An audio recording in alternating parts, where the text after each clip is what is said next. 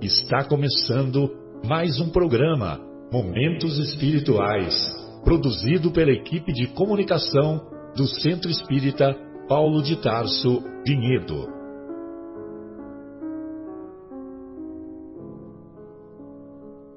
Se guardas contigo o estigma do sofrimento, indagando pela solução dos velhos problemas do ser e da dor, se percebes a nuvem que prenuncia a tormenta e o vórtice traiçoeiro das ondas em que navegas, vem conosco, estudemos a rota de nossa multimilenar romagem no tempo, para sentirmos o calor da flama de nosso próprio espírito, a palpitar e morredouro na eternidade, e acendendo o lume da esperança, perceberemos juntos, em exaltação de alegria, que Deus, o Pai de infinita bondade, nos traçou a divina destinação para além das estrelas. Então, muito boa noite, pessoal. É um prazer estar com vocês aqui novamente na Rádio Capela FM 105,9, a voz de Vinhedo, né? Estamos no programa Momento Espiritual, que é um programa oferecido pelo Departamento de Comunicação do Centro Espírita Paulo de Tarso de Vinhedo. E é com muita alegria que uma vez por semana nos reunimos aqui para falar de dois tópicos, né? Nós falamos sobre um tema escolhido do Evangelho segundo o Espiritismo por uma hora, e na hora seguinte nós estamos comentando o livro Paulo e Estevão, né, numa determinada sequência. E hoje nós estamos no segundo capítulo, chamado O Tecelão, né, da segunda parte do livro. E na primeira parte, nós vamos estudar aquela fala de Jesus que diz assim: não separe, pois, o homem o que Deus juntou, né? E nós estaremos falando da indissolubilidade do casamento, do matrimônio, né? Então, eu gostaria só de fazer uma pequena introdução antes de passar a palavra para os amigos esses que são o Jomar, né, participando como convidado especial hoje aqui, de lá de Divinópolis, né, o Mauro, né, o Bruno, a Adriana, o Afonso e esse que vos fala aqui, o Fábio. Bom, eu vou ler então, né, o pedacinho em questão do Evangelho, para que nós possamos comentá-lo. E ele fala assim, ó: também os fariseus vieram ter com ele para o tentarem. E lhe disseram: será permitido a um homem despedir sua mulher por qualquer motivo? Essa pergunta muita gente se faz até hoje, né? Será permitido a um homem despedir a sua mulher por qualquer motivo? Ou será permitido a uma mulher despedir seu homem por qualquer motivo? Ele respondeu, Jesus respondeu: não lestes que aquele que criou o homem desde o princípio os criou, macho e fêmea, e disse: por esta razão, o homem deixará seu pai e sua mãe, e se ligará à sua mulher, e não farão os dois, senão uma só carne. Isso está escrito no livro Gênesis, capítulo 2, versículo 24. E os fariseus que estavam ouvindo isso sabiam muito bem de onde Jesus estava tirando essas afirmações.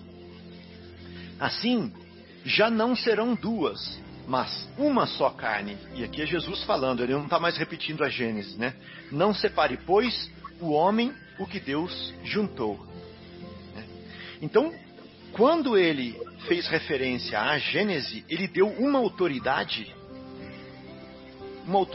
inquestionável já a essa afirmação, a essa mensagem que ele estava querendo passar, porque, né, a Gênese era, como o primeiro livro, um livro extremamente conhecido e extremamente respeitado, né? Mas para fazer a introdução, que é o meu papel aqui agora, eu queria pegar esse livrinho que chama Vivendo o Evangelho e jogar aqui na mesa para todo mundo, né? Para começar, um textozinho de André Luiz, que fala assim, olha, namoro espontâneo e com alegria. Alguém conhece isso? Não. Noivado firme e com esperança. Casamento decidido, bem decidido, né, gente? E com consciência. Trabalho solidário e construção do lar. Aquele lustre bonito, né? Aquela geladeira que combina ali naquele canto. Superação das dificuldades e com entendimento, meu amor. Divergências ocasionais, mas com respeito. Sacrifícios recíprocos e objetivos comuns. Eu vou formar direito e você vai ser cabeleireira. Passeios em conjunto e com prazer. Vida doméstica e com harmonia. Decisões importantes e com responsabilidade. Bem-vindo, Marcelo. Você pergunta por que razão... Olha só, gente, agora que vem a parte, hein? Você pergunta por que razão casamentos assim começam a não dar certo. Tava indo tudo tão bem, né? Que eu estava lendo aqui, por que razão casamentos assim começam a não dar certo? E apesar de todos os esforços de paz, acabam em separação. Tá? A resposta de Jesus, quando afirma... Então, essa é a resposta de Jesus. Por que começa a acontecer isso? Ele fala assim, ó, é por causa da dureza dos vossos corações. Agora vocês vão entender por que André Luiz fala que tudo isso que começou super bem vai começar a ficar mal por causa da dureza dos nossos corações. Olha a outra passagem que vem aqui no Evangelho, olha. Então, quando Jesus falou aquilo, ó, assim não serão duas, mas uma só carne, não separeis o homem e o que Deus juntou, eles perguntam assim para Jesus, por que então... ordenava Moisés que o marido desse à sua mulher um escrito de separação e a despedisse? Isso está lá também. Por que Moisés permitia isso? Essa carta de separação.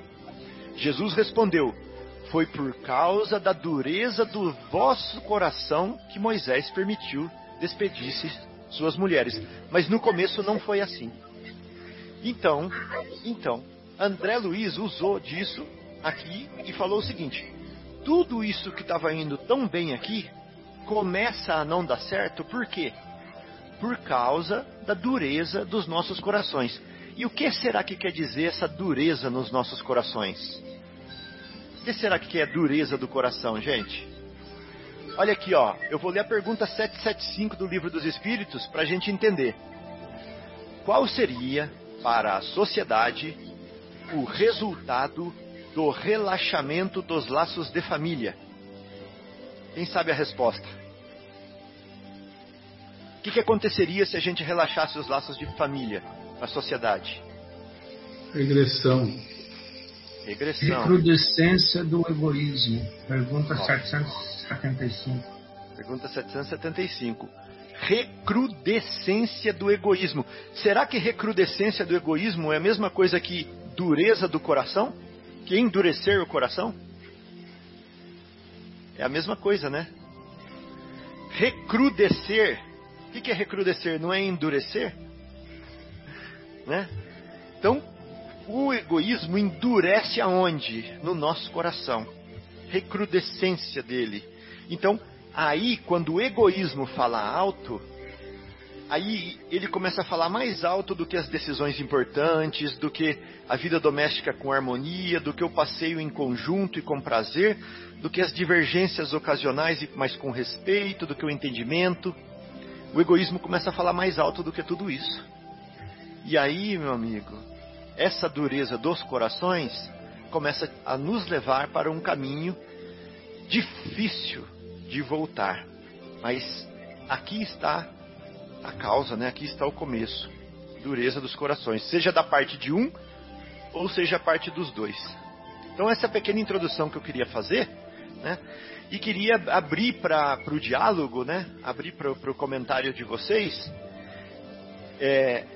Eu gostaria então de livremente, né, deixar aberto para que o Bruno começasse a falar. Livre, espontânea vontade. Livre, espontânea vontade para o Bruno começar a falar. Livre, espontânea pressão, né? Muito bem. Te salvei, hein, Adriano? Olá, amigos.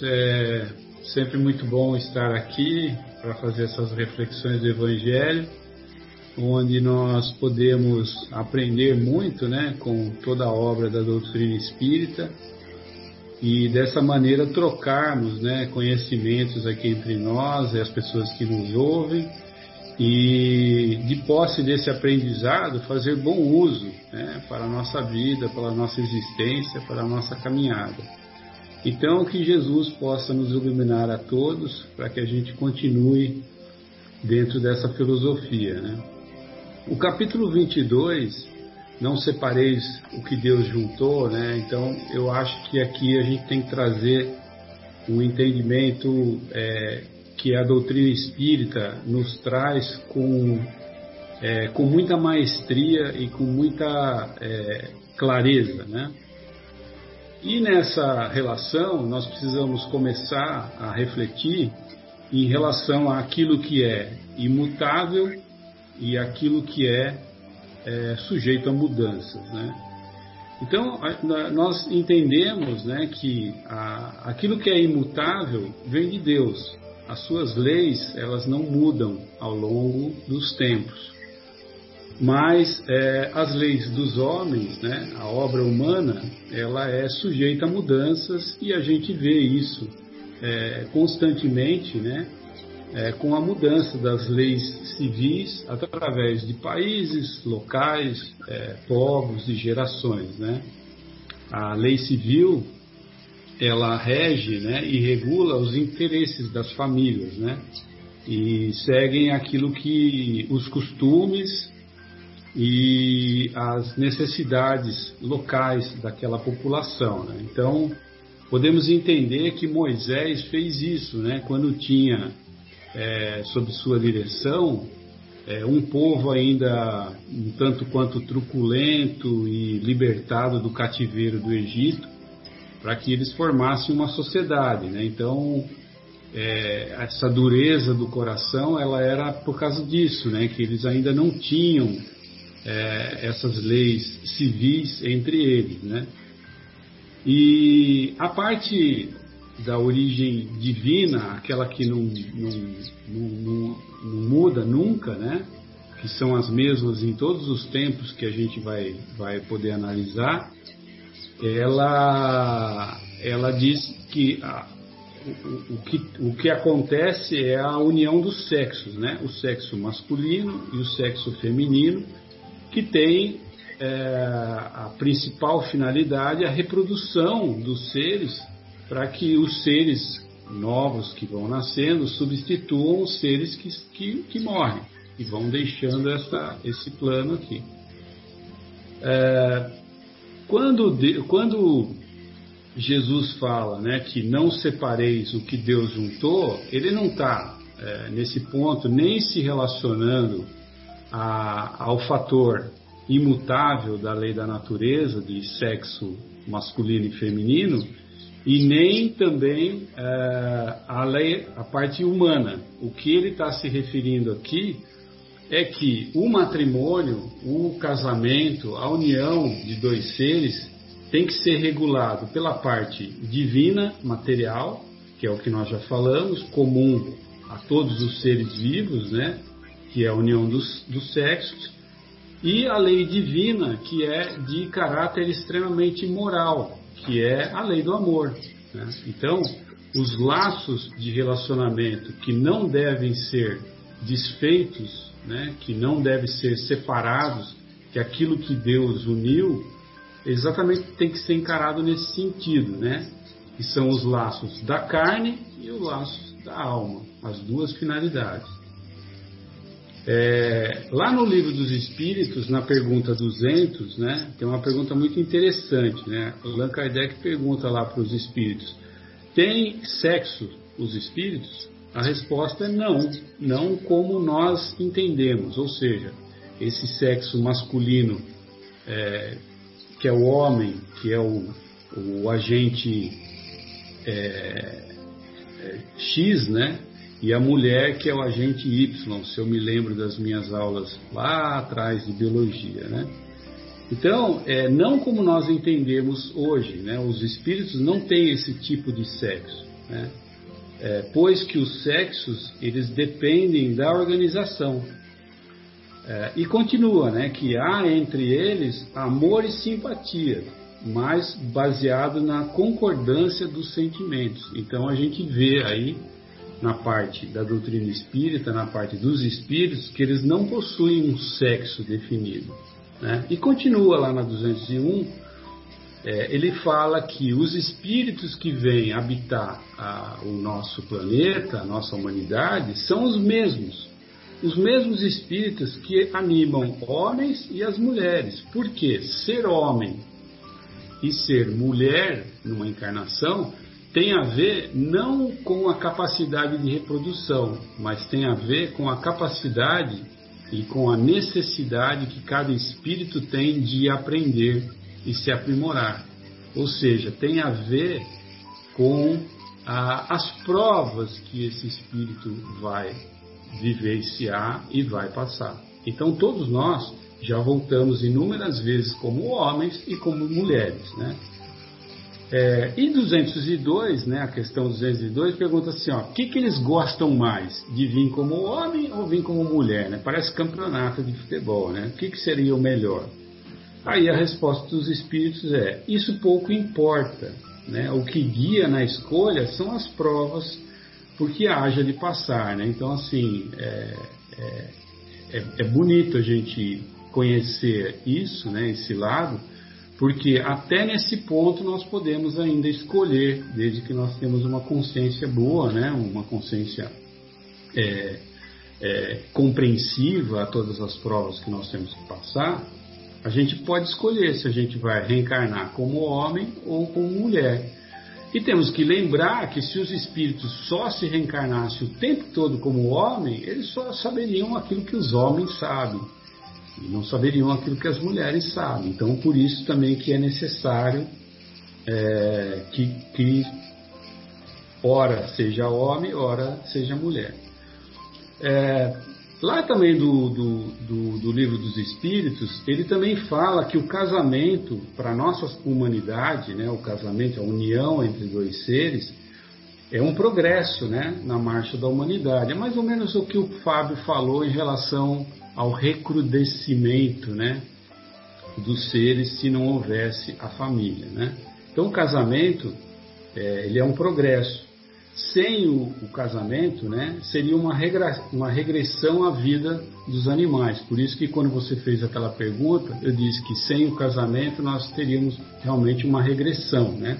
Voltaríamos a viver ou como os animais ou como antigamente, lá outrora, na nossa idade mais primitiva. E que o casamento, ele estabelece uma das coisas mais bonitas que existem, que a gente pode achar na doutrina espírita, né? Que é o quê?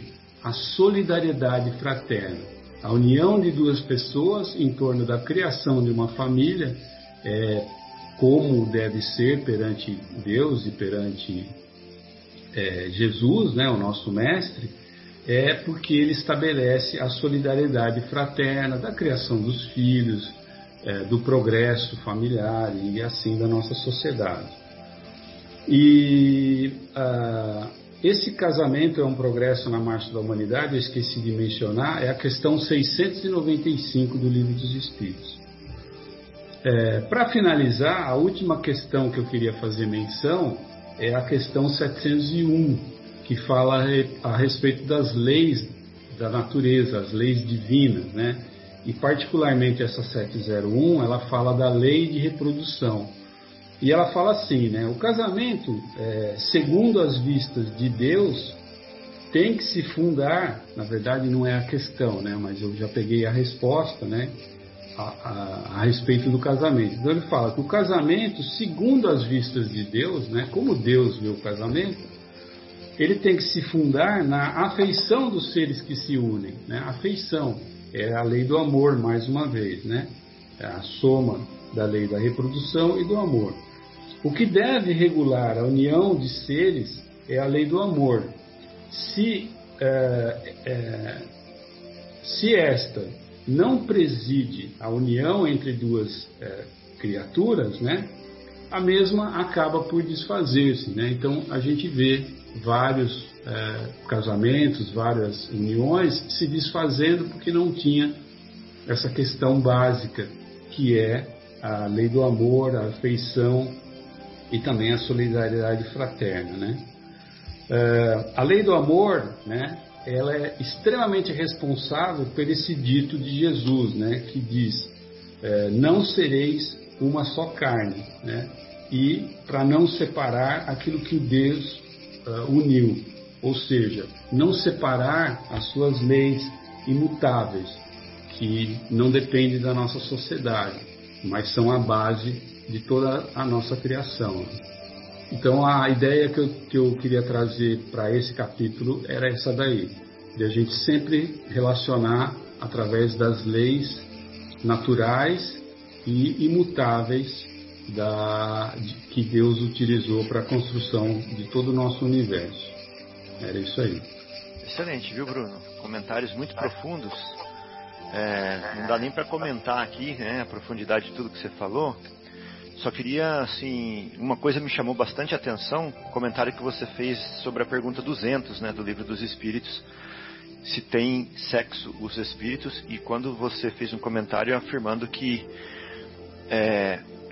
amor e simpatia, né, que o relacionamento, né, vamos dizer assim, afetivo, é baseado em amor e simpatia, né, e na concordância dos sentimentos, né, que esse é o objetivo final, né. Mas, muito obrigado, tá, Bruno? Mas acontece o seguinte, que nós estamos recebendo muitas ligações aqui no programa de rádio, né? O pessoal perguntando, cadê o Marcelo? Cadê o Marcelo? Cadê o Marcelo? Tá um desespero aqui. E eu queria falar que eu estava fazendo uma pegadinha com todo mundo, né? Que era eu que ia conduzir o programa, mas era só uma pegadinha, tá bom, pessoal? O Marcelo já chegou, podem ficar tranquilo. E ele tá aqui para fazer os seus comentários e para assumir o programa, né, para o deleite de todos. Bem-vindo, Marcelo. Beleza, Flávio. Ô, Gilmar, você vê quanta generosidade no coração do seu pupilo, né? Impressionante, né? Seja bem-vindo, viu, Gilmar? Bem-vindo, amigos. Obrigado. Eu gostaria, no início, eu perdi o comecinho, você leu a parte evangélica, né? Sim, sim, li. Beleza. Então, só para lembrar que a parte da exposição lá do que Jesus é tentado, ele é colocado à prova, porque os fariseus queriam saber dele o que ele achava sobre a questão do divórcio, sobre a carta do divórcio. E isso se encontra lá no capítulo 24 do livro atribuído a Moisés, capítulo 2, versículo 24. Não entendi. Desculpa, eu pensei que você ia falar da Gênesis. Desculpa. Não, tem essa da Gênesis também, mas o que eu separei aqui foi o Deuteronômio, que Moisés fala sobre o divórcio. Então, lá logo nos primeiros versículos, né, a partir do primeiro versículo,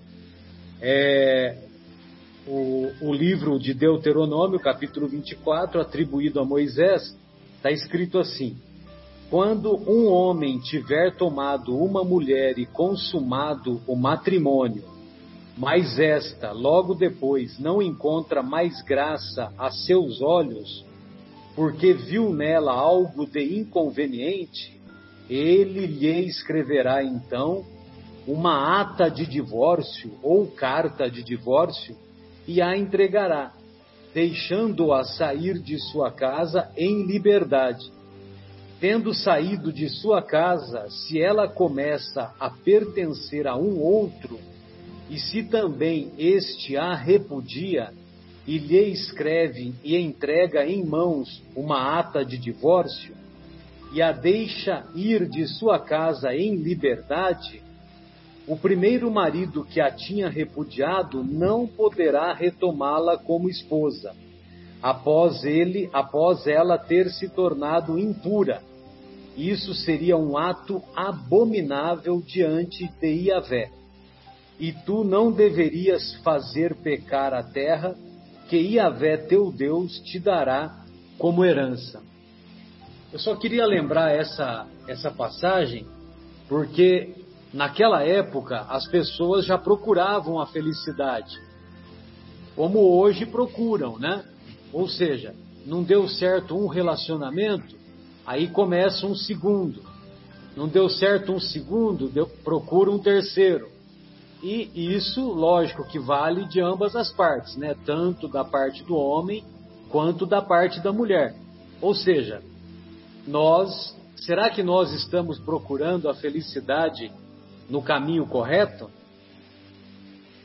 E voltando à questão do texto lá de que Jesus é tentado, vale a pena nós nos recordarmos que havia duas correntes, uma corrente do Shammai e a outra corrente do Hillel.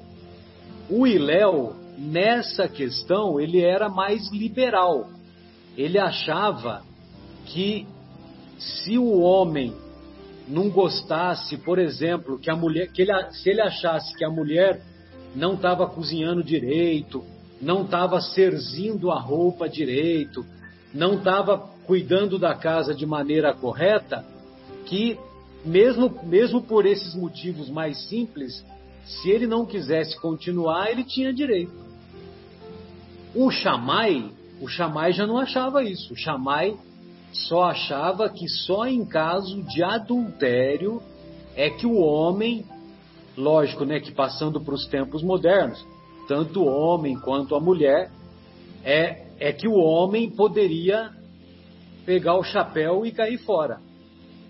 E nessa questão, Jesus vai a favor do pensamento da corrente de Shammai. Então, ele acha que o que Deus uniu, o homem não separa. Ou seja, se um casal se encontrou, esse relacionamento deve ser mantido. Deve ser colocado em prática o aprendizado da solidariedade que o nosso querido Bruno lembrou. E nós retornaremos à vida dos animais se o casamento for abolido, porque nós não teremos aprendido as preciosas lições de solidariedade. Então, Jesus, nessa questão, ele é muito firme, ele é muito decidido que o relacionamento só deve ser abandonado se ocorrer o adultério. Muito bem. E para finalizar a minha exposição, viu, Fábio? E depois eu gostaria que você continuasse tocando o barco, que está muito bom, por sinal, como esteve a semana passada. Semana passada foi um programa sensacional, adorei, né?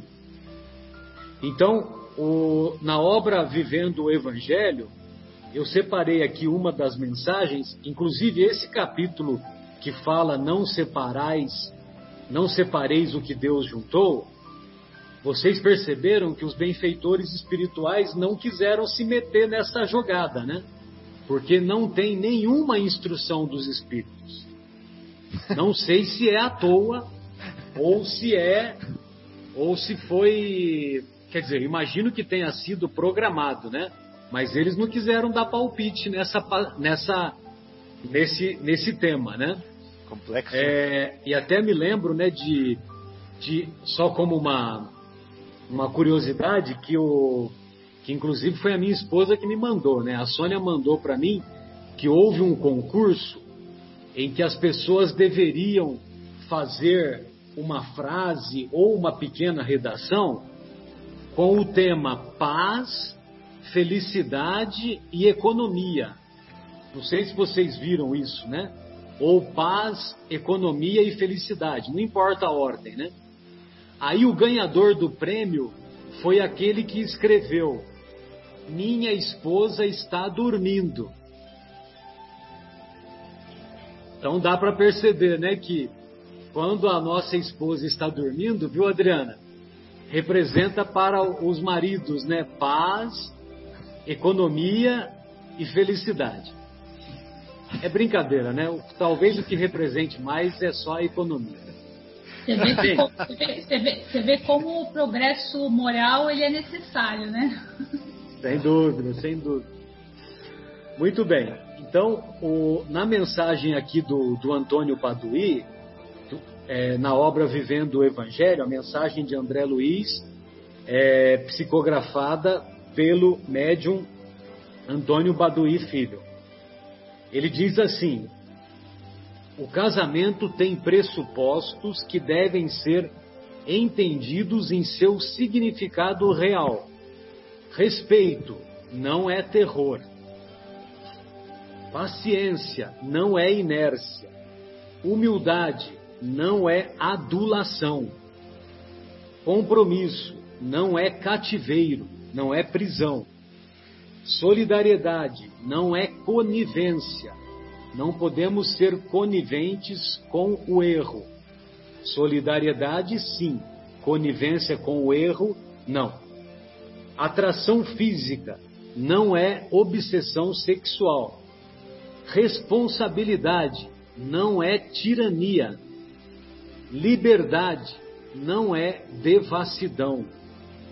E podemos acrescentar, não é libertinagem. Opinião própria não é egoísmo. Zelo não é exigência. Afinidade não é sujeição. Amor não é paixão. E aí ele finaliza: de acordo com a lei divina, a união conjugal dispensa preconceitos e conveniências, motivo pelo qual o casamento sem afeto não é união de verdade.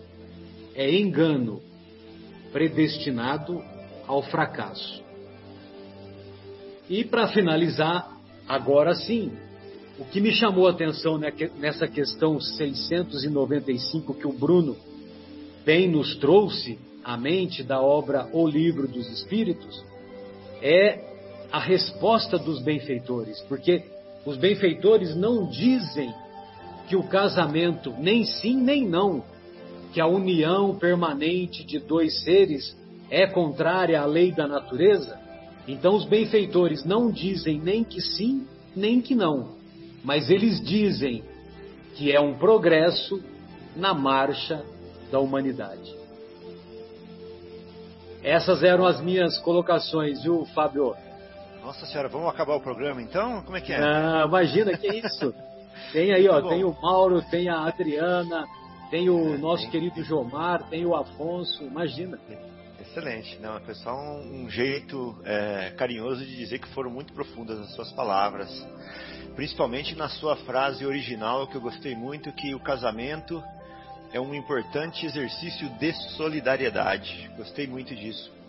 E lembrando a conversa que eu tive com o Jomar essa semana, que ele me perguntou assim: ô Fabinho, e você nesses últimos 25 anos, você evoluiu bastante? Ele perguntou para mim. Eu falei assim: ah, Jomar, eu fui descobrir um monte de lodo lá embaixo do lago, né, escondido, que o casamento mostrou para mim o meu lado ainda primitivo, né, que eu preciso evoluir, que eu preciso melhorar. Eu vi um Fábio que eu não conhecia antes, não é aquele Fabinho que você pensa que eu sou, não. Eu tenho meu lado também, para evoluir. Aí ele falou assim: mas Fabinho, mas você não sabe que a missão da mulher é revelar isso dentro de nós, é provocar a gente até a gente chegar nesse ponto. Se ela não fizer isso, Fabinho, ela está falhando na missão dela.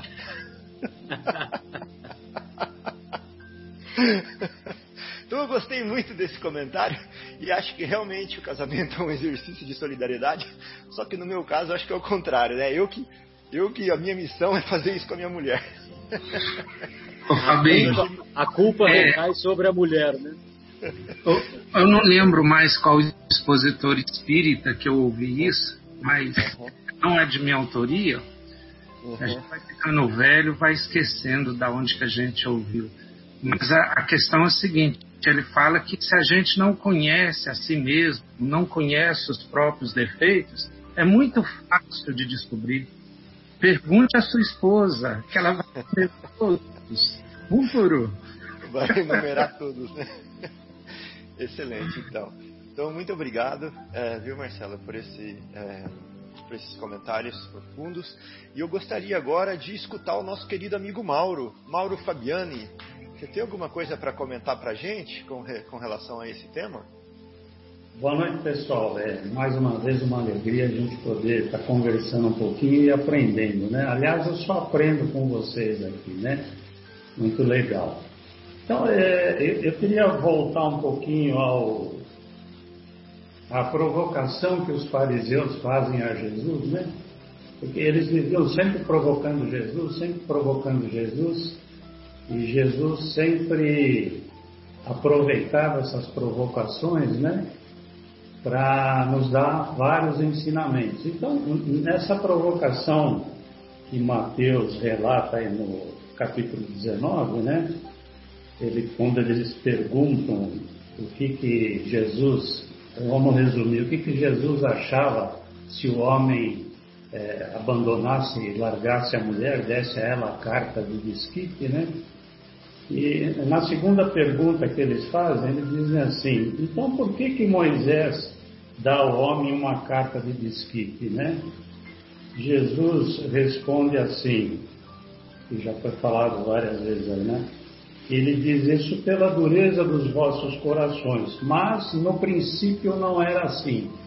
Eu peguei esse trechinho, no princípio não era assim, que eu acho muito importante dar um resumo de todo esse ensinamento de Jesus, né? Quando Jesus destaca a lei humana e a lei divina no casamento, né? Então eu li em algum lugar, eu anotei aqui, infelizmente eu não sei, como o Jormar falou, a gente vai ficando velho e vai esquecendo, né? Eu não sei de onde que eu peguei isso, mas eu tinha anotado. E reproduzir, vou tentar reproduzir aqui para vocês o que queria dizer no princípio não era assim, né? Então Jesus queria dizer que na origem da humanidade, quando os homens não estavam pervertidos ainda pelo orgulho e pelo egoísmo, as uniões se davam baseadas simplesmente na lei de Deus. E a união era sempre baseada pela simpatia recíproca e não na vaidade e na ambição. E se o casamento, se a união for baseada na simpatia recíproca, não há motivo para repúdio. E indo mais longe, o repúdio só poderia se dar, Jesus fala isso, em caso de adultério. Mas se a união é sincera e a afeição é recíproca, não há motivo para o adultério, né? Então Jesus fala isso. No princípio não era assim, porque no princípio, quando os homens ainda não estavam pervertidos pelo orgulho e pelo egoísmo, as uniões eram sinceras e feitas por amor, né? Então eu achei bacana esse pedacinho, por isso que eu quis destacar. Uma outra coisa que eu achei bastante interessante, eu peguei num trecho aqui de um livro que se chama Estudando a Mediunidade, de Martins Peralva. Ele fala sobre os encontros entre os seres, né? E o que esse encontro é o casamento, né? E quais são? Então Martins Peralva diz o seguinte, que existem 5 tipos de casamentos. 5 tipos de união. Então, uma das uniões é a união acidental, que ele chama, né? Quando duas almas inferiorizadas, como nós somos ainda, se encontram, eles se encontram por uma afeição momentânea. E essa atração pode terminar em amor. Então, foi um acidente, essas pessoas se encontraram e essa união pode se transformar em amor, pode se transformar, né? Existem as uniões provacionais, que são os encontros de almas, são almas que se encontram para um devido reajuste. Por isso que existe tanta desarmonia nos lares, né? Que as pessoas se encontram para se ajustar, mas por motivos diversos, pelo livre-arbítrio que cada um tem, pelas desconfianças, os conflitos morais, as pessoas não conseguem se ajustarem e muitas vezes isso até termina em tragédia, né? Aí ele diz que tem um outro tipo de casamento, são os casamentos sacrificiais, que é quando uma alma mais esclarecida se encontra com uma alma menos esclarecida com o objetivo de redimi-la. Ou seja, ela está atrasada na sua jornada ascensional para o reino de Deus, né? Então vem um cônjuge um pouquinho mais esclarecido para ajudá-la, né? Existem os casamentos afins, que são encontros de almas que se amam e que se consolidam no reduto do lar, no encontro das suas antigas afeições.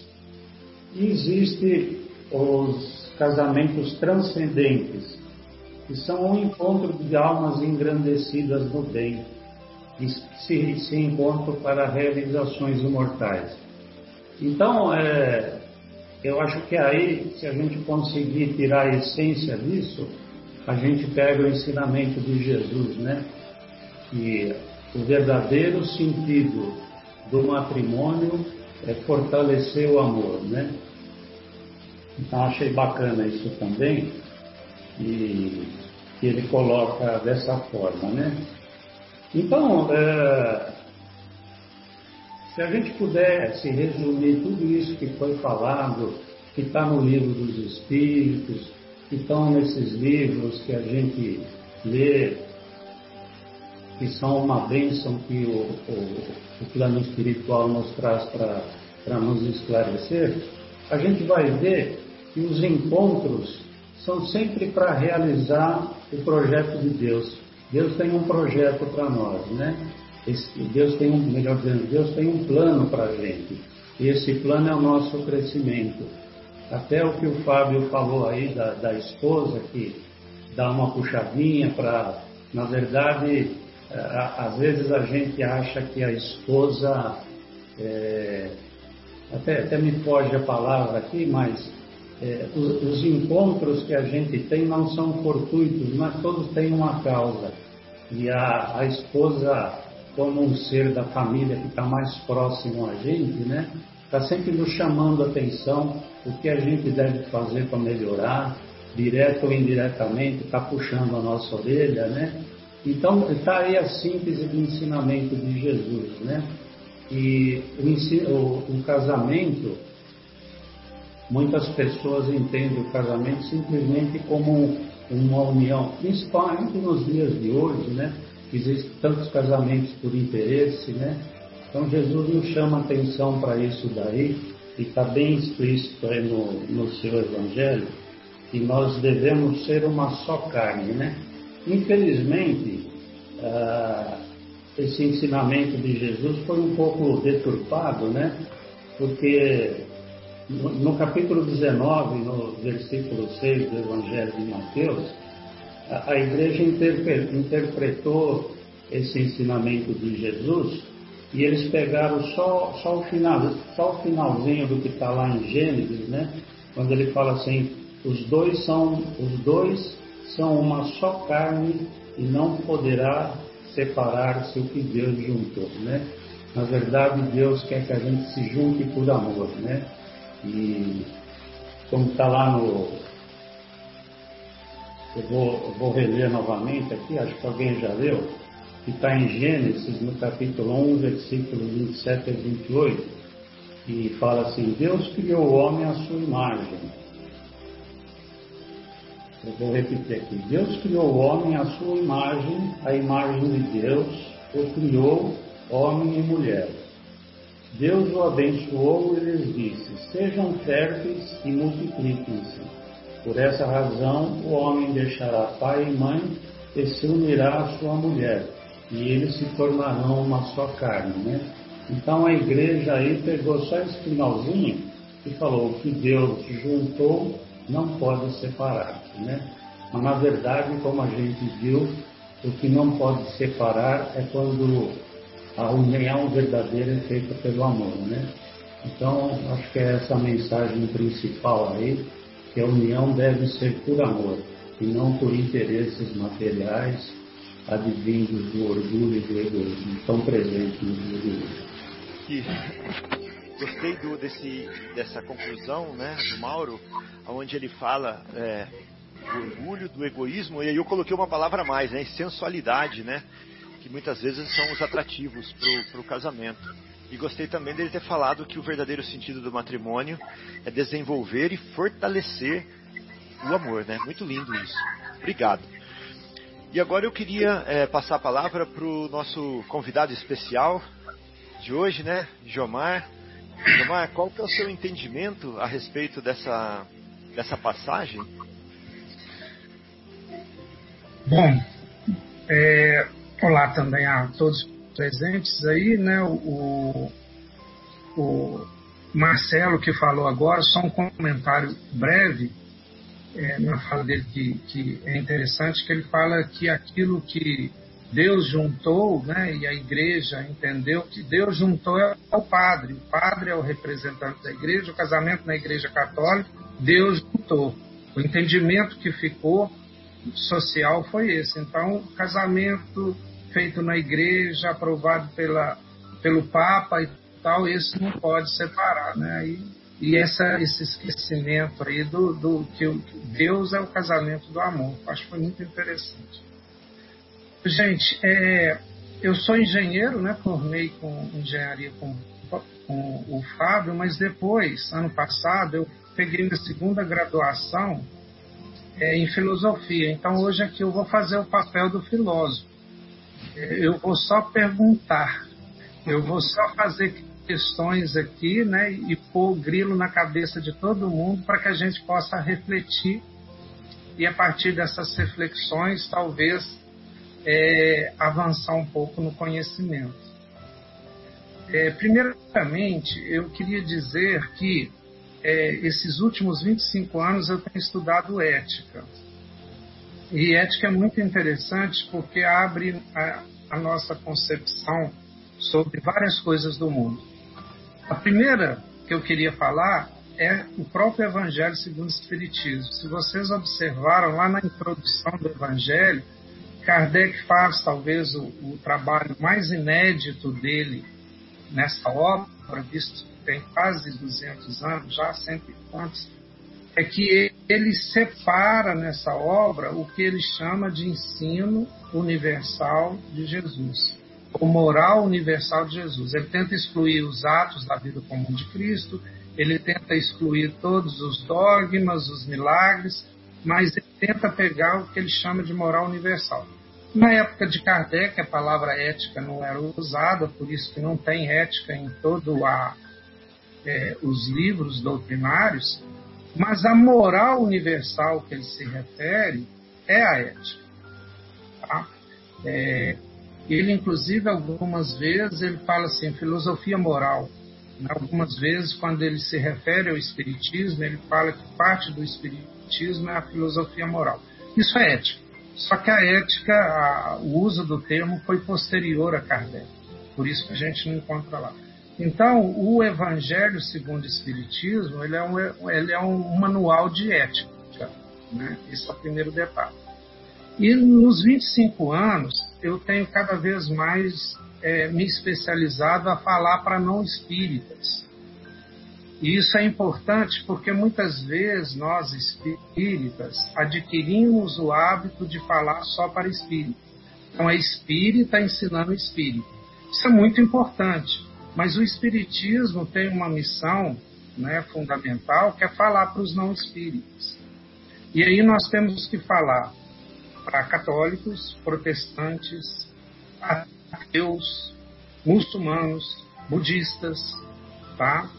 Que, então, por exemplo, um programa de rádio, a gente não sabe quem vai ouvir. Se ele vai para a internet, provavelmente o público não espírita vai ouvir esse programa. Então, a gente tem que tomar cuidado no sentido, essa é a primeira observação, tem que tomar cuidado porque muitas vezes alguns conceitos e algumas coisas que nós nos referimos são muito restritos à moral que a gente pertence, que é a moral judaica cristã, que é a moral que Kardec pertencia, tá? E aí eu estou falando de moral mesmo, não estou falando mais de ética, mas de moral que é aquela que a gente pertence e que é claro que a gente acha que é a melhor do mundo. Mas existem outras morais. Então, nessa questão do casamento, por exemplo, nós não podemos deixar de pensar que para o muçulmano existe o casamento poligâmico, que para nós é imoral. Para eles não é imoral, está dentro da moral deles. Então, como é que ficaria, por exemplo, esse ensino de Jesus, se ela é universal, para um casamento poligâmico? E mais, hoje nós temos que apresentar questões que na época de Kardec não existiam. Então, uma questão que eu vou apresentar para vocês, inclusive naquela questão de família, de laços familiares. Hoje, casamento não é só entre dois sexos. Aliás, hoje falar em dois sexos é até problemático. Hoje já criou-se um novo conceito que é o de gênero. E o último questionário de gênero que eu fui preencher tinha 21 gêneros. Eu fiquei até em dúvida qual era o meu gênero. Não é piada, tá? Eu fiquei em dúvida. Porque só de masculino tem uns 3 ou 4 gêneros lá. E eu fiquei meio complicado nisso. E, então, existe casamento entre dois homens, duas mulheres, né? Existe uma complexidade muito. E aí? Né? A gente tem que refletir sobre isso, porque está, por exemplo, nos ouvindo aqui, famílias de dois pais, duas mães, né? Então, a gente tem que refletir sobre isso. E mais ainda, algumas coisas que a gente achava que eram leis divinas, o ser humano hoje, com o poder do conhecimento que tem, e aí a gente estuda isso na bioética, está começando a interferir. Está interferindo em algo que era imutável, que era lei divina, e hoje nós temos que tomar muito cuidado, porque a gente já pode interferir. E a pergunta que a ética vai fazer é o seguinte: eu posso interferir, mas eu devo? Eu devo interferir? Bom, e o que a ética vai nos dizer? A ética vai nos dizer muito o que o Mauro falou, aquela mensagem de André Luiz, que eu gostei muito, né? Achei extraordinária para nós, que é a ética aristotélica, que é do caminho do meio. Quando ele fala daqueles conceitos ali, um conceito é o exagero de mais ou o exagero de menos, mas o casamento tem que se conservar ali no meio, né? Ali aqueles conceitos ali são conceitos bem éticos. Então, as perguntas que eu falo é o seguinte: será que a gente tem condição? Porque o que é que Jesus ensinava? O que é o fundamento da ética cristã? Que aí ela serve para o muçulmano, para o judeu, né? E até é difícil de compreender isso. Jesus não falava e não entendia o homem como corpo, que muitas vezes é o problema do nosso tempo, o homem é corpo. Jesus entendia o homem como espírito. E isso é a essência do conhecimento de Jesus. Tem uma passagem dele que fala bastante isso, aquela passagem assim: não é o que entra pela boca do homem que contamina, mas o que sai. Bom, se ele estivesse falando do homem enquanto corpo, essa frase está totalmente errada, porque o que envenena, o que contamina o corpo do homem é o que entra pela boca, que digerimos. Mas ele estava falando do homem espírito. Então, a maioria dos ensinamentos do Jesus, que é universal, ele fala para o espírito humano. E aí a gente entende realmente o que ele quis dizer. Então vejam bem que, voltando à lei universal que ele se refere do amor, é uma lei espiritual. Então, independente aí da moral, das várias morais, o que vai unir os seres humanos, e aí é interessante que fala união de seres no Livro dos Espíritos, não fala união de homem e mulher, interessante isso, interessantíssimo. Naquela época talvez não faria sentido, mas hoje faz. A união dos seres humanos, ou a união de espíritos, é regida por uma lei universal chamada amor. E esse amor, ele tem que ser entendido não naquela forma romântica do amor, de dar tudo certo, nada disso. Esse amor é a sintonia espiritual, né? É a sintonia que talvez é planejada, como os Espíritos nos ensinam, até antes do nascimento, para que aqui possa realizar uma missão divina. E eu acho muito difícil falar desse tema, porque ninguém vive o casamento de ninguém. Quantos espíritas há divorciados, quantos católicos, e muitas vezes o divórcio é o melhor que pode acontecer, porque a união poderia provocar até a morte, um desvio espiritual maior. Então, quer dizer, é uma questão ética profunda. O que não pode acontecer é o exagero. Na primeira briga, na primeira dificuldade, se separa. Ou o exagero também, que já está partindo para agressão física, e está partindo para uma complicação espiritual mais grave ainda, e as pessoas insistem em continuar juntos, sendo que continuar junto talvez seja a decisão que toma. No final das contas, sobra-se a liberdade, né, que o Espiritismo tanto nos pede, a lei da liberdade, do uso do livre-arbítrio, que é exatamente assumir a responsabilidade pelos nossos atos, né, e agir buscando o melhor bem para ambos, né, para a família. É isso. Queria só apresentar essas perguntas para deixar aí para a análise de todos.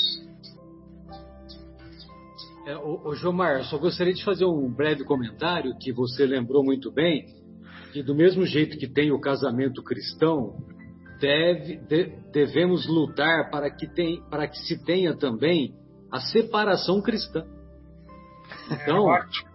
Então não deu certo, não quero mais morar junto pelos mais variados motivos, embora a gente tenha que se esforçar para pelo menos tentar, né? Mas se o cônjuge, se o casal optou pela separação, então vamos fazê-la, não interessa se é espírita, ateu, protestante, muçulmano. Então vamos fazer de maneira cordial, de maneira amigável, de maneira a que possamos manter o relacionamento, não relacionamento conjugal, mas relacionamento de espíritos, né? Porque depois nós vamos nos encontrar nas encruzilhadas lá das colônias espirituais. E aí a gente vai desviar o olhar lá, né? Isso aí. Lembrado. Excelente. Muitíssimo obrigado, Gilmar, por essa reflexão, né? É realmente uma reflexão, como se diz, de fora da caixa, né? Um olhar mais, de uma perspectiva mais ampla. E nós agradecemos, então, por essa grande contribuição sua aqui no programa de hoje. Desejamos sucesso, né, na sua atividade que você vai executar agora. E queremos dizer que esse convite é permanente, tá bom? Que você sinta-se convidado a participar conosco e contribuir enriquecendo esse programa com a gente sempre que você puder. Foi um prazer. Com Fábio ou sem Fábio, viu, Gilmar? Tá bom. Tá bom, então. E agora eu gostaria de passar a palavra para o nosso querido Afonso. Afonso, que nós podemos, com que você vai nos brindar hoje a respeito desse tópico? Você vai deixar a dama para o final? É lógico, é a cereja do bolo. Ah, então tá bom, então tá explicado. Eu estou sendo poupada, porque falaram tanto de mulher aí que estão deixando eu para ficar mais calma. Ô, Adriana, e curiosamente, né, no próximo parte do nosso programa, né, no estudo da obra Paulo e Estevão, nós falaremos bastante, acredito, sobre um casal muito caro a Saulo de Tarso, né? Áquila e Prisca. Desculpe, Afonso. Não, é interessante como a espiritualidade age coordenando os dois momentos do nosso programa, né? Porque nós estamos aqui falando de união, de evolução, e vamos, na segunda parte do nosso programa, falar a respeito de um casal que tem todas as qualidades desejáveis na trajetória do Saulo, que é o Áquila e a Prisca. Eu achei tão interessante isso, que nunca é uma coincidência, é uma programação. Nós respeitamos muito o trabalho da espiritualidade superior e somos daqueles que não enxergamos nessas situações fatos casuais. Muito bom. O tema de hoje... Eu gostaria de, depois de todas as apresentações muito sensatas e eloquentes, gostaria de analisar o nosso capítulo 22 do Evangelho segundo o Espiritismo, os itens de 1 a 5, como uma visão, mais uma vez, grandiosa da misericórdia de Deus, do seu extremado amor pela sua criação que nós todos representamos. O Pai nos ama tanto e nos nutre tanto amor que nos deseja transformados, iluminados e construídos pelos nossos próprios esforços, pelas nossas escolhas, que eu ainda insisto, somos o resultado dessas escolhas. Diariamente nós planejamos e escolhemos o que seremos amanhã. O dia de hoje é a semeadura constante e a certeza de que tudo que plantarmos colheremos nos traz um amanhã feliz ou infeliz, longe, bem longe do conceito da sorte ou do azar. Então vamos entender a constituição de uma ferramenta maravilhosa chamada família, dentro do processo reencarnatório, que para os seres espirituais em evolução representa uma oportunidade de crescimento. Homens e mulheres, nós alternamos o mergulho na carne, no corpo físico, na carne, para aprendermos. Mas não só aprendermos, no processo de aprendizado nós equivocamos, treinando as nossas escolhas. Então, o casamento nos permite enfrentar a nossa própria tendência escura de egoísmo. Nós queremos sempre realizar de acordo com a nossa visão, com o nosso desejo, com a nossa vontade ou a falta dela. E o casamento, como todas as associações, precisa sobreviver com base no respeito, na doação, na renúncia. Eu posso fazer do jeito que eu quero, mas eu renuncio para fazer do jeito que vai ficar bom para nós dois. Então eu amo futebol, você detesta futebol, eu vou deixar para assistir futebol o dia que você está envolvida com uma atividade que eu não posso participar porque não faz parte. Então a gente vai encontrando jeitos e saídas de conviver. Isso é crescimento espiritual, dos valores morais da nossa alma, que é a nossa essência, que é de cunho imortal. Então, o casamento é um presente de Deus. Quem se associa a ele são seres que estão no treinamento das conquistas elevadas, imortais, as conquistas das virtudes cristãs que o Cristo também nos ensinou. Mas, por conta da nossa dificuldade em traçar uma linha contínua na nossa evolução, nós temos sempre o problema do serrilhado. Nós subimos, depois escorregamos num patamar de teimosia, escolhemos atalhos, percorremos vielas escuras, sempre atrás da nossa imaturidade.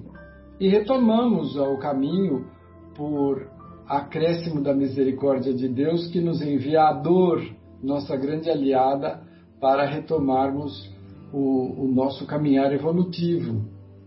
Então, nós podemos desistir no meio do caminho. Tivemos muitos exemplos na história de espíritos que reencarnaram preparados, com todo o respaldo, o treino, e chegou aqui o arrastamento material, a vaidade, o orgulho, a sede de poder, falou mais alto, e caíram. O plano espiritual superior nunca está empobrecido de opções. Ele sempre encontra outras formas, principalmente quando a sua tarefa tem um cunho coletivo. Então ele supre com outras alternativas. Mas o que eu quero dizer é que na nossa faixa de evolução, o falhar é uma parte, infelizmente, do nosso processo. Então nós podemos nos beneficiar muito com uma união, com os frutos dessa união, mas no meio do caminho nós nos deixamos encantar por almas gêmeas que sempre são mais jovens e mais bonitas do que a nossa atual compromisso, né? Nós temos esse probleminha. Nós nunca nos encantamos com uma alma gêmea que descobrimos internada numa casa de repouso usando fralda geriátrica. São sempre jovenzinhas e lindas, atraentes. Porque nós ainda estamos brigando com os nossos próprios valores, com a nossa escolha, com o nosso autoconhecimento. Então a separação é uma necessidade para a manutenção do equilíbrio, como Jomar também nos lembrou. Às vezes a manutenção da relação prejudica não só o casal, mas de forma mais eloquente os filhos, que são um fruto importante dessa união. Então eu enxergo o divórcio e a própria constituição do casamento, este elo, este vínculo de atração para a produção de um bem coletivo maior, como um presente de Deus, que nós podemos aproveitá-lo ou fazer corpo mole. Deixa para depois, vamos ver na outra, nessa não tá bom, no outro. E assim nós vamos. Eu tenho uma amiga querida, uma pessoa muito especial, que ela falou, eu adoro casar, já casei 5 vezes. Como se isso fosse uma roupa, não é? Mas cada um constrói a sua própria realidade dentro das facilidades e dificuldades que encontra. Não tem certo nem errado, tem o nosso objetivo superior, que é acumular luz, conhecimento, sabedoria iluminada. Nós precisamos aprender de uma forma sempre definitiva, nem que isso custe um processo de turbulência e dor. enquanto isso estiver acontecendo, também faz parte do processo.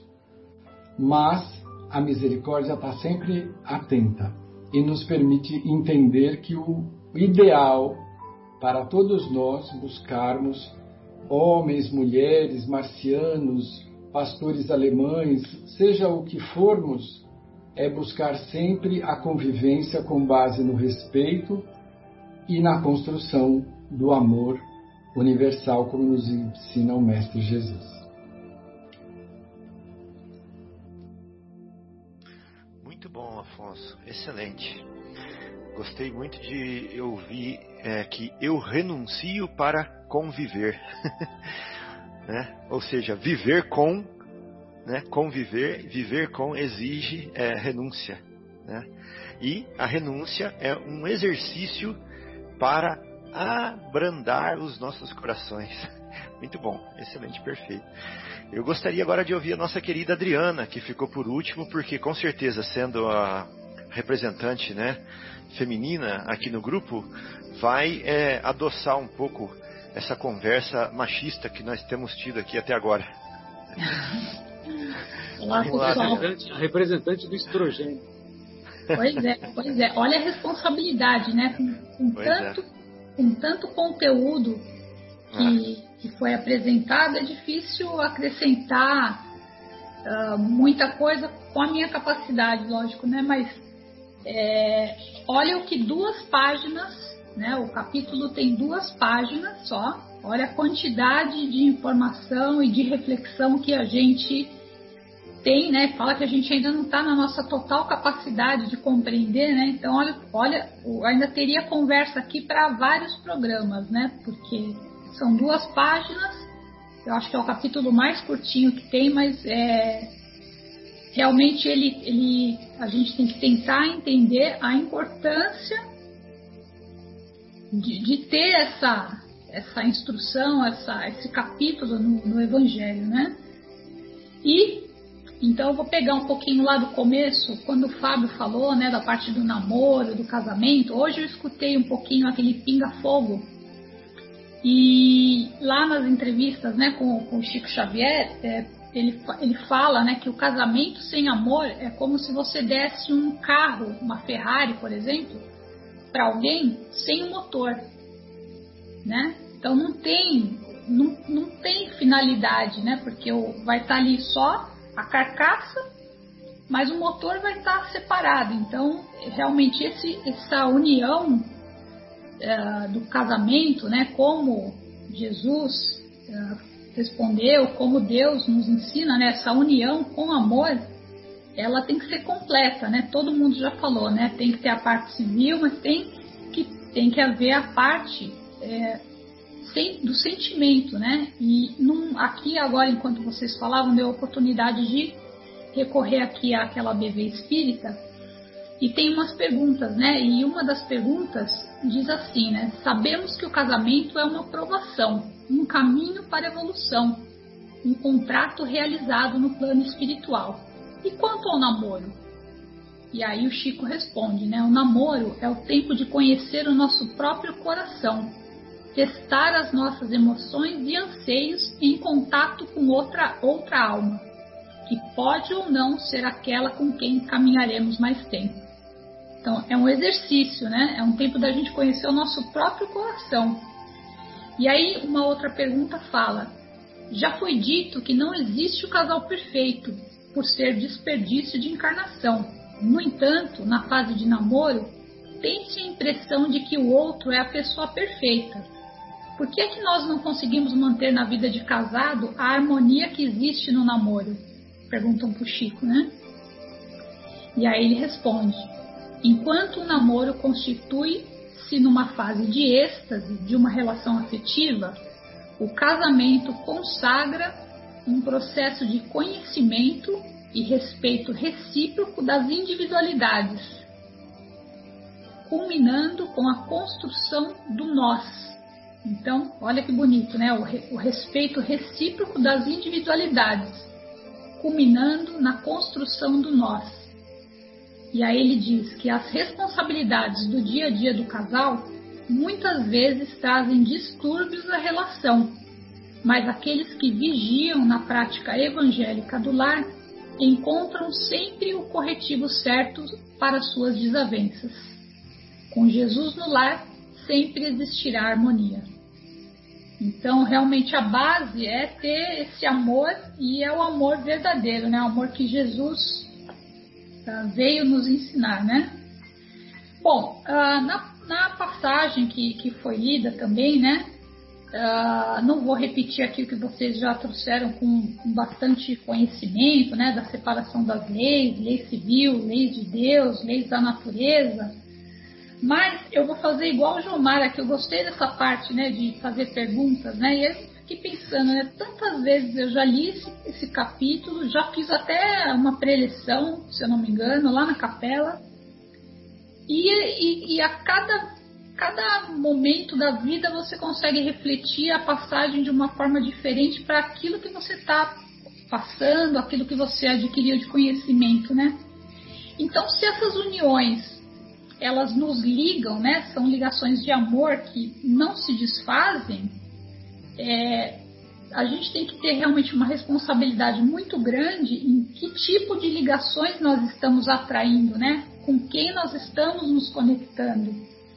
E como o Marcelo falou também, né? A responsabilidade que nós temos de fazer, da mesma forma que nós iniciamos com amor, com todo aquele carinho, né? Fazer da mesma forma quando também decidimos seguir o caminho contrário, né? De desfazer essa união. Porque se o amor une as almas, os espíritos, a falta do amor também mantém essa ligação. E não só enquanto a gente está encarnado, né? Mas também quando a gente desencarna, né? Quantos espíritos, como falou o Marcelo aí, né? Se encontram aí nas encruzilhadas, ligados muitas vezes ao ódio, ao ressentimento, a coisas que ficaram mal resolvidas, que podiam ter sido resolvidas, né? De uma outra forma, né? Com amor, com carinho, com responsabilidade, né? Acho que por isso que tem essa recomendação, né? De entregar à sua esposa uma carta de separação, ou seja, senta com ela, converse, se resolvam, e aí sim vocês seguem cada um o seu caminho, sem ressentimento, sem mágoa, né? Não é porque não vão estar mais juntos que precisam ser inimigos, né? Então eu acho que tem esse sentido também, né? Da gente... Então, da mesma forma que a gente se conecta, a gente também tem que aprender a se desconectar sem esses sentimentos que também mantêm a união, só que por um lado negativo, né? Qual que é o sentimento, né, nessa união que está sendo envolvida, né? Qual o sentimento, o que a gente está sentindo, se a gente está sendo responsável nas nossas escolhas, tanto na hora de unir quanto de separar, né? Se nós agimos com amor, com paciência, com tolerância, se realmente estamos lapidando os nossos sentimentos e agindo como Jesus nos ensinou, né? Amar a Deus sobre todas as coisas e o próximo como a si mesmo, né? E tem uma frase do Chico também que eu li hoje aqui, que fala, né, que ninguém cruza no nosso caminho por acaso, e nós não entramos na vida de alguém sem nenhuma razão.